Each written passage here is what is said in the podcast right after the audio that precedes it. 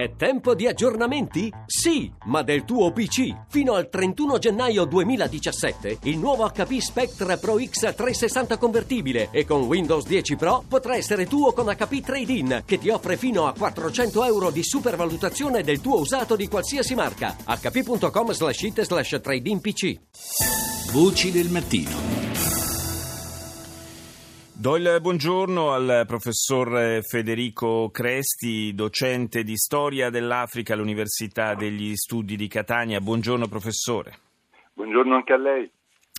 Parliamo di un eh, paese del quale, per la verità, da noi si parla molto di rado, la Mauritania, un eh, paese dalle grandi dimensioni, nella fascia eh, subsahariana, eh, un paese che eh, fino al duemilaundici ha conosciuto eh, atti di terrorismo e d'altra parte si trova eh, in una parte del continente africano, da questo punto di vista, eh, purtroppo, eh, che vive Una, una situazione molto delicata e, e poi improvvisamente dal duemilaundici ad oggi non è più successo nulla. E a che cosa si deve questa sorta, tra virgolette, di miracolo mauritano? Eh, diciamo che prima di tutto che, che va ricordato che la Mauritania è un paese estremamente povero, estremamente desertico, in una frangia di deserto in cui mh, da una parte c'è un, una specie di limite tra La, l'occupazione e la diffusione dell'Islam e quella che noi conosciamo meglio come Africa nera. Eh, negli ultimi tempi c'è una situazione di calma dopo che nel duemiladieci sta, è stato eletto il presidente Mohamed Ould Abdelaziz, un generale, dunque autore già di un colpo di Stato nel duemilaotto che è arrivato al potere eh, dopo elezioni libere con poco più del, della metà dei voti di, di assenso alla sua elezione, e che si è affermato come un presidente eh, dello Stato che vuole abbattere soprattutto l'attività de,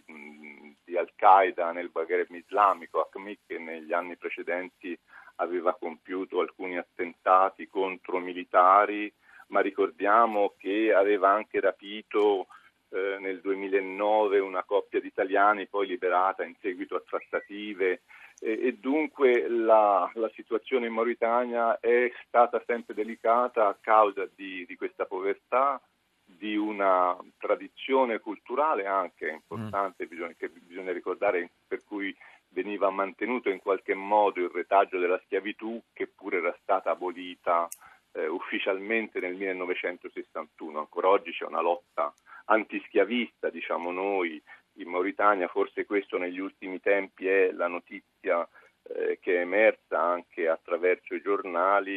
Eh, Biram Ould Dah Abeid, che è il, stato il capo di un'associazione proprio per ehm, ribadire l'importanza di eh, rimettere in questione lo statuto di semischiavitù a cui sono soggettati circa, si pensa, il quattro per cento dei mauritani, venga appunto del tutto eh, abolito. Cancellato, sì. sì. Biram Ould Dah Abeid è stato arrestato all'inizio del, del duemilasedici e, e dunque ha avuto un lungo periodo di detenzione, per dire che questa questione è importante, molto importante a un livello mm. sociale.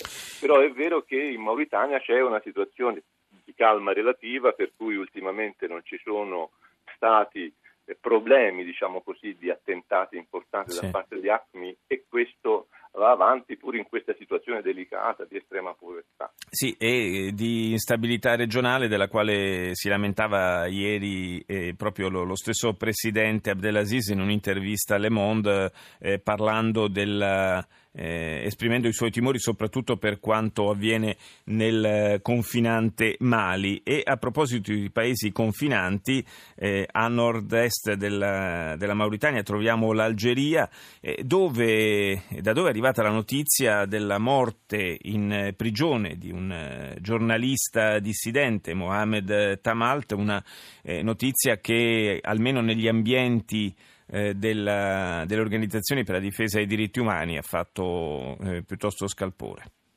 sì, è un fatto terribile. Eh, Tamalt è stato tra l'altro arrestato e condannato sulla base di, di una legge che prevede il delitto di eh, come dire, eh, attentato all'immagine del capo dello Stato o degli, dei, dei ministeri, delle istituzioni dello Stato, che in qualche modo è in contrasto con la ultima revisione della Costituzione, che è proprio stata messa in vigore all'inizio dell'anno, che prevede la piena libertà di stampa. L'Algeria è oggi in una situazione molto delicata da diversi punti di vista. Da un lato c'è questa presenza di un presidente Bouteflika che appunto ironicamente alcuni giornalisti e blogger definiscono come una specie di mummia, perché è ammalato da molto tempo, appare raramente eh, alla televisione, lo fanno vedere, al, ci sono stati al, in diverse occasioni in cui è stato assente a lungo, si è pensato già alla sua morte, per cui quello che accade è una difesa a oltranza del, del governo attuale in una situazione in cui non si vede bene l'uscita. Mm. Dovrebbe e... avvenire con, con, la, con la morte di Bouteflika probabilmente, e dunque eh, eh, a questo si aggiunge una grave crisi economica dovuta al crollo del prezzo del petrolio. Eh, certo. Direi che eh, non si può dire che in Algeria non ci sia la libertà di stampa, c'è una quantità di giornali molto importante, di periodici sia in lingua francese che in lingua araba. Ci sono, se non ricordo male, una ventina di stazioni televisive anche private, in una situazione delicata in cui appunto si afferma la libertà di opinione e di espressione, però sappiamo che queste eh, mh, televisioni private solamente cinque, se non ricordo male, su una ventina hanno avuto un'autorizzazione ufficiale, mm. le altre sono tollerate, dunque sono sempre... E quindi sono in qualche modo sempre, sempre a rischio, sì, diciamo così. Grazie. La stampa, vediamo a più riprese che ci sono state le condanne, proprio per questo, per questi reati soprattutto di, di vilipendio del potere. Sì, eh, che comunque sono difficilmente, difficilmente comprensibili, almeno dal, dal nostro punto eh, di vista. Malta è una cosa gravissima, assolutamente. Grazie professor Federico Cresti, grazie di essere stato nostro ospite oggi a Voci del Mattino.